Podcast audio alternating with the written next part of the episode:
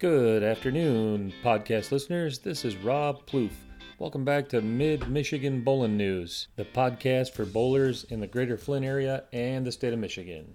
Okay, welcome back to podcast number 10. I'm going to start this podcast off uh, by letting you know it's been a few days since I've done a podcast, but we have also lost a uh, another member of the greater Flint bowling community. Uh, we lost a good man on Sunday, Mr. Wendell Quinn. Wendell was the Powers Catholic boys varsity bowling coach, and he passed away from the coronavirus on Sunday evening. He was uh, 51 years old, and I believe he had been helping out with the Powers bowling program for uh, seven or eight years now. And I know he was the head coach for at least the last two or three years. Um, he also was employed at Hurley Medical Center in Flint. He had a big part in um, recruiting people from Hurley to bowl in the Big Brothers Big Sisters uh, fundraiser, usually every year uh, this time of year. Um, so our condolences to uh, the Quinn family. A very important part of uh, high school bowling over the last few years here in the Greater Flint area. I also mentioned in the last podcast that the men's and women's nationals were um, talking about being canceled. Well, they they are not canceling those. They're actually moving those from this time of year until the fall. So men's and women's nationals have been moved. They will be starting in September in um, Reno and in Las Vegas for for uh, men's is in Reno, women's in Las Vegas. I believe the uh, USBC National tournament will now be taking place from September to November, which is a big change from the way it's traditionally been done. And uh, I believe in 2021 they'll be going back to um, that starting in March, not in September. So we'll see. We'll see how that goes. Okay, so I've covered uh, quite a few things that got me to where I am today with bowling, and I'm up to the point now where I began coaching at Kearsley. Um, so at this point, I want to send out a great big thank you to uh, Jim and Sarah Tuber. They are the proprietors at Richfield Bees and uh, formerly Nightingale back in the day.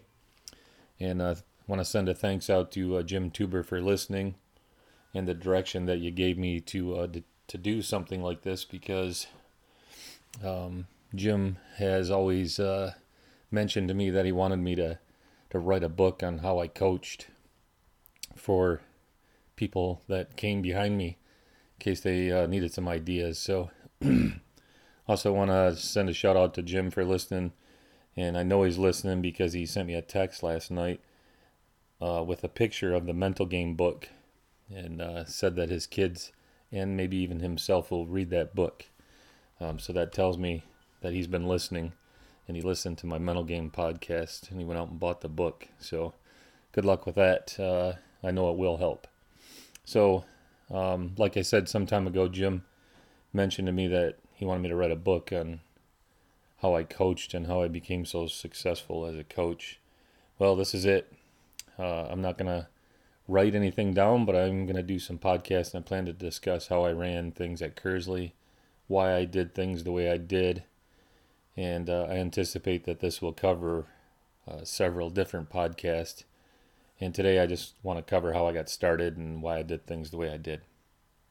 Um, by the way, I do want to mention uh, when this coronavirus is over and we can get back into the bowling alley, I, I would like to do a podcast with uh, Jim Tuber. And we're, we're going to cover how high school bowling got started in, in Michigan and how it has grown and got started here in the greater Flint area. I think uh, Jim would enjoy telling us the story for everyone to hear. And who better to answer all of those questions than one of the guys that re- was responsible for getting that started here in our area.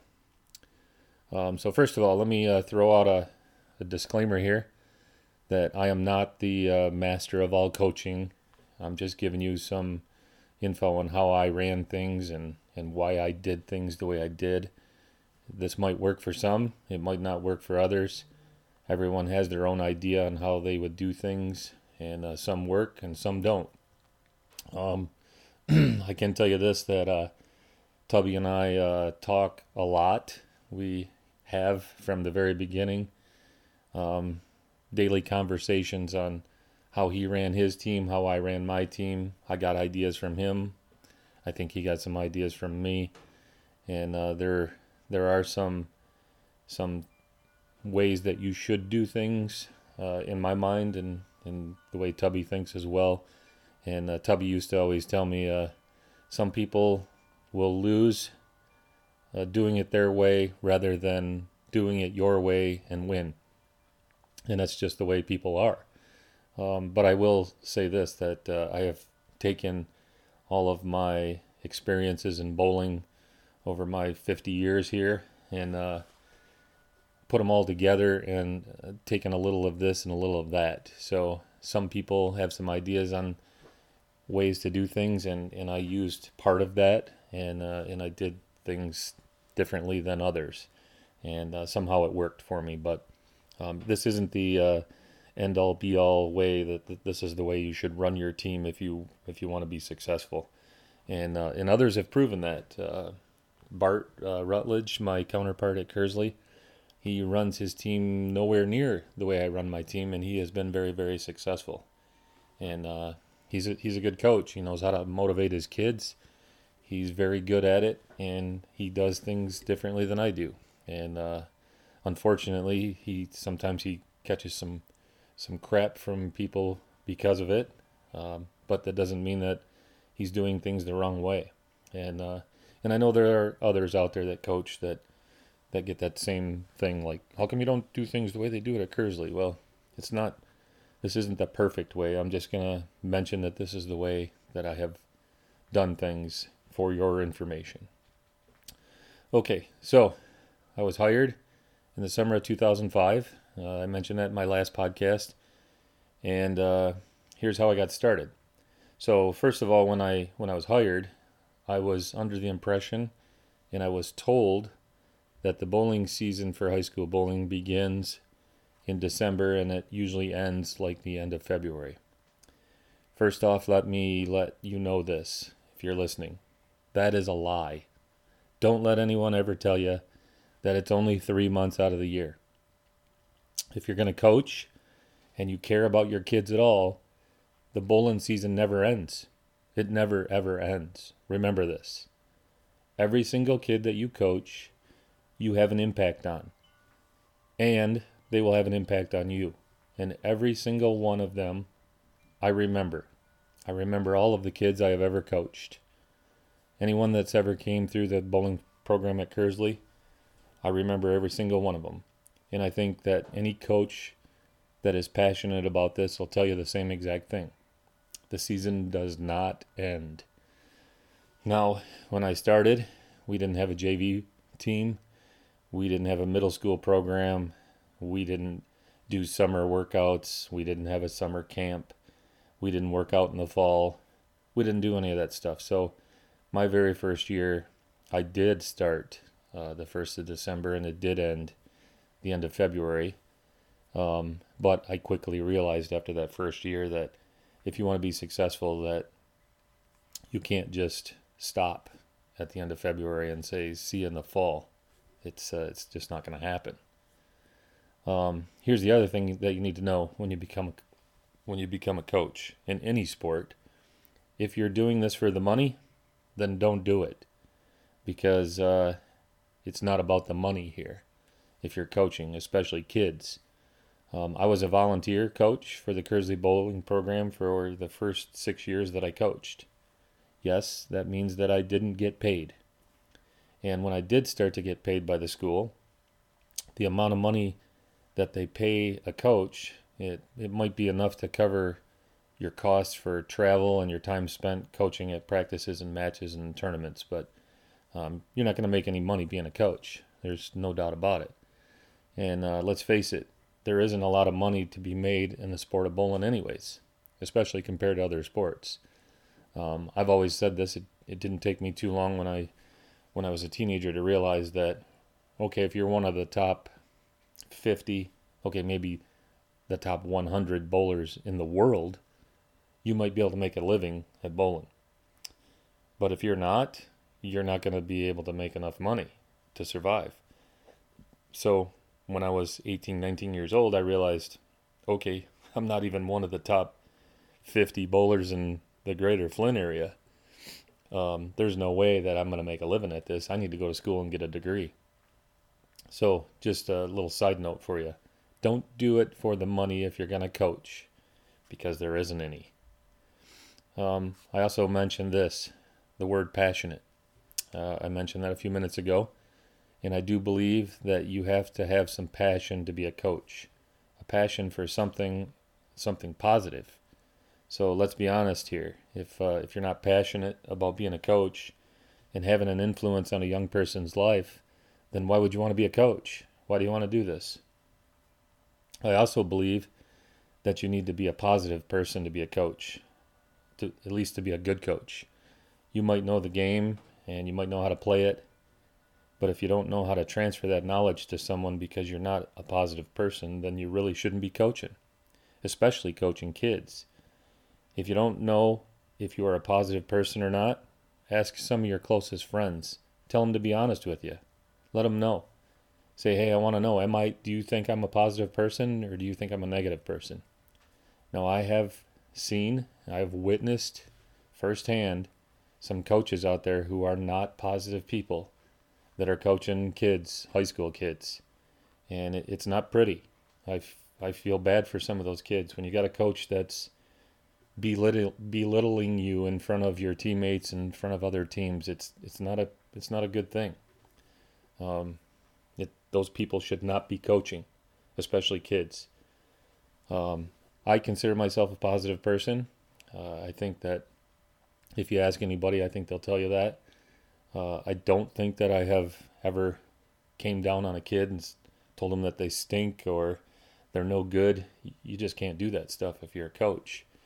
Your job is to build them up, not to tear them down. Remember that one. Um, so my first year, I figured I would get starting on uh, teaching some of the fundamentals to some of the uh, girls on my team after tryouts. And it was obvious after my first day of tryouts that I had a few girls on on my team, three maybe four that were were pretty good and then I was going to end up with uh, six or seven of them that I was going to have to teach how to bowl. That uh, there was three or four of them that never bowled before. That it was obvious I was going to have to teach them how to bowl. So, when tryouts were complete, my first year of coaching, I sat down with my team, all ten of the girls that I had, and I told them what my plans were for the team for the season. And this is lesson number one out of this podcast. If you're going to be a coach, this is something that you should consider doing. I sat down with my team I told them the plans for the season. I communicated with them. I was honest with them. I told them what I expected from them and I told them what the plans were. And here's the most important part of this communication part. If you tell them you're going to do something, you better follow through with it and do what you said you were going to do. Don't say you're going to do something and then not do it. it. You will immediately, trust me, you will immediately lose all respect of everyone on your team. And it will carry over for years because some of those kids that are coming out on your team could be freshmen and they could carry on for three more years and they could be telling their friends and their teammates, look, he says he's going to do this, but he really won't. Trust me, he won't. So let me give you some examples. One of my big pet peeves, I've brought this up in some previous po- podcasts, is if I say practice starts at 4 o'clock, you better be there at 4 o'clock. So on my team, for every minute that you're late, you have to do 10 sit ups. So if you're 10 minutes late to practice, you have to do 100 sit ups. Um, if it gets to be anything more excessive than that, then there could be some more consequences. But my rule is for every minute that you're late, you're going to do 10 sit ups. Now, what good would it do if I had, say, the star of my team show up five minutes late for practice and I say, Yeah, that's all right. Don't worry about it. Don't worry about doing any uh, sit ups today. Uh, get out there and start practicing. Now, the whole rest of my team just stood there and watched me forgive someone for being late, and it was probably the best bowler on my team. I said it was the star of my team. So I just sent the message to them that if you're the star of the team, that you don't have to pay any penalties. That doesn't fly. That will not fly in a team environment. It will not fly in life. So why let it fly in your in your practice? If you say you're going to do something, do it and follow through with it. So, um, one of my other uh, pet peeves is uh, if you're being coached by, uh, say, a parent or even another coach in the back while you're in competition. I tell my kids right from the very beginning listen, I'm the coach. If I'm asking you to do something, I expect you to be looking at me, listening to me, and trying what I'm asking you to do. If you're not going to, if I ask you to do something and I look at you and you're looking over my shoulder at your parent and your mom or your dad is telling you, do this or do that, and you're going to listen to them, then you won't bolt. Period. That rule has to stick. And trust me, it's happened. I had some kids that did that to me, and I politely told them, take your ball off the rack, go put it in your bag, and you can sit here and root on your team the rest of the day because you're done. And then I get the uh, the the tears start flowing and the crying. Well, I I was listening to what my mom was saying or what my dad was saying. Well, they're not they're not your coach. I am. And if you're not going to listen to me, then don't worry about bowling. Period. Go put your ball away. You're done. That's the way things have to be. You have to have control of your team. You can't let people just run wild. And if you do, then the consequences will come. You will not win. Trust me. You have to have the full um, everyone has to be on board with you and they have to do things the way that you expect them to be done. Um, and here's another thing Tubby and I talk about this a lot, still to this day. I would never, ever, I was never brought up to, and I would never, ever encourage any of my team to ever disrespect an opponent. Can't happen. Will not happen. Not not if I'm around in a bowling alley with teams that are competing. You just do not re- disrespect anyone. It just doesn't happen. I would never let my team disrespect anyone. I don't care if they have five of the worst bowlers you've ever seen in your life. They're there to compete just like we are. And they deserve that respect just like we are. So don't disrespect them. And if that comes from the head coach that um, you are going to respect your opponent no matter what, no matter who it is, then that should flow into your team. And if you ever catch anyone on your team disrespecting someone, talking bad about someone, whatever it may be, you have to follow through with the consequences. And you have to let your team know that from the beginning. So if you say, hey, if I catch you disrespecting your team, you will sit out a match, you'll go back to the JV team, um, whatever. There has to be some penalty. So make sure that you communicate with your team, you're clear with your communication, you tell them exactly how things are going to be, and then you follow through with it. The most important part you must follow through and do what you say you're going to do. If you want to be successful, you got to do what you say you're going to do. Because if you don't, no one's going to follow you. So here's the other thing. Um, I said earlier that you need to be passionate while you're coaching your team. Um, you need to have some passion. You need to be excited for your team. You need to be excited for whatever it may be that that they're trying to accomplish. Um, my very first year, I will never forget this. I had a girl on my team that wanted to learn how to pick up the 10 pin. That was her goal for the season. Um, she threw the ball pretty slow, uh, and she was she hooked the ball, so she had a really hard time uh, straightening the ball out and picking up corner pins, especially the 10 pin. She was right-handed. Um, I told her give me a couple of practices and we'll have that that goal knocked out. But I made it a point that no matter what comp- competition we were in, if this girl picked up a corner pin, I made it a point to make sure that she knew that I under, that I understood that that was one of her goals for the season. That was something that she really wanted to learn how to do, and once she did it, it clicked with her, and things really started to take off with her. So, um, make sure that you acknowledge and continue to reassure and back up your communication.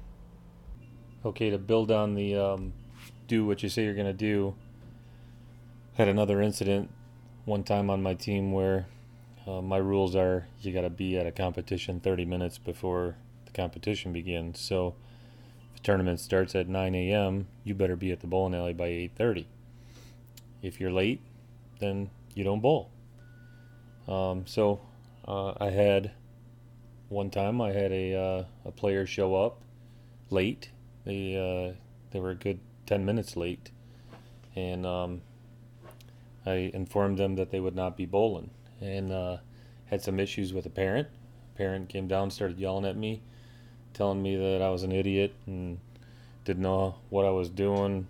wasn't the kid's fault; it was their fault. And I said, "Hey, the rules are the rules. Everyone else made it here on time. Uh, I made it here on time, so um, you're late. You're late. The rules are the rules. I don't care how good you were. I don't care if you were a superstar or a, or a bench player. Um, everyone has to follow the same rules. And um, ultimately, that uh, incident uh, brought a lot of respect to the other kids on the team because they knew that what I said I was going to do, I did. And it didn't matter who it was. Um, and, it, and they all took note. You, you could tell by the looks on their face. They knew I was upset about it, and uh, they knew that I meant business, and I never had a problem with anyone being late again after that. So um, you got to do what you say you're going to do. Um, here's the other thing um, for coaches I always thought of practice time as time for me to coach the kids. That was the most important time that I had to work with the kids. I was shocked when I started coaching and I seen other high school teams practicing and I seen the coaches from these other teams bowling. Uh, actually, out on lanes practicing their own games, working on their games with the high school team. Um, the the thing that shocked me was a lot of high schools don't get a lot of time to practice. We're, we're we were pretty fortunate at Kearsley that we got a couple hour time frame to practice, but um, some schools are lucky to get an hour, hour and a half, and they're kicking them off the lanes. And if you're taking up time working on your game, how are you going to be making your team better? So um, I don't know that I ever bowled with my team in my 15 years of coaching. Uh, I always took that practice time as that was serious practice time. I mean, I planned all of my practices beforehand, and I made sure that kids had things to do. There may have been some times where uh, we went through some of what I had planned out and we ended practice early, but we didn't screw around. Practice time is for practice. And if you want your team to be good and successful, I think that's something that you need to take into account is make sure that your practices are planned, difficult, and that the kids get something out of it. And explain to them what, what it is that you're practicing and why you're doing it. Again, communication, it's key. Um, I'm about 24 minutes into my podcast for today, so I think I'm going to cut this one off because I got a whole lot more to add and how I ran my team. And uh, I think I'll pick up the next podcast. We'll discuss um, how I decided to run the team and how players would be ranked and how how things would work out in these practices and some of it came from Don Hargraves and his workouts. Some of it came from uh, discussing things with Mr. Tubbs, and uh, it seemed to work. But I will uh, let you know how that goes in the next podcast. So uh, for now, thanks for listening. Appreciate it. Hope you uh, hope you enjoyed this one. And uh, if you get anything at all from this one, just remember this: if you're going to be a head coach, especially at the high school level, doesn't matter what sport it is, you really need to learn to communicate and do what you say you're going to do. Have a good day. Bye bye.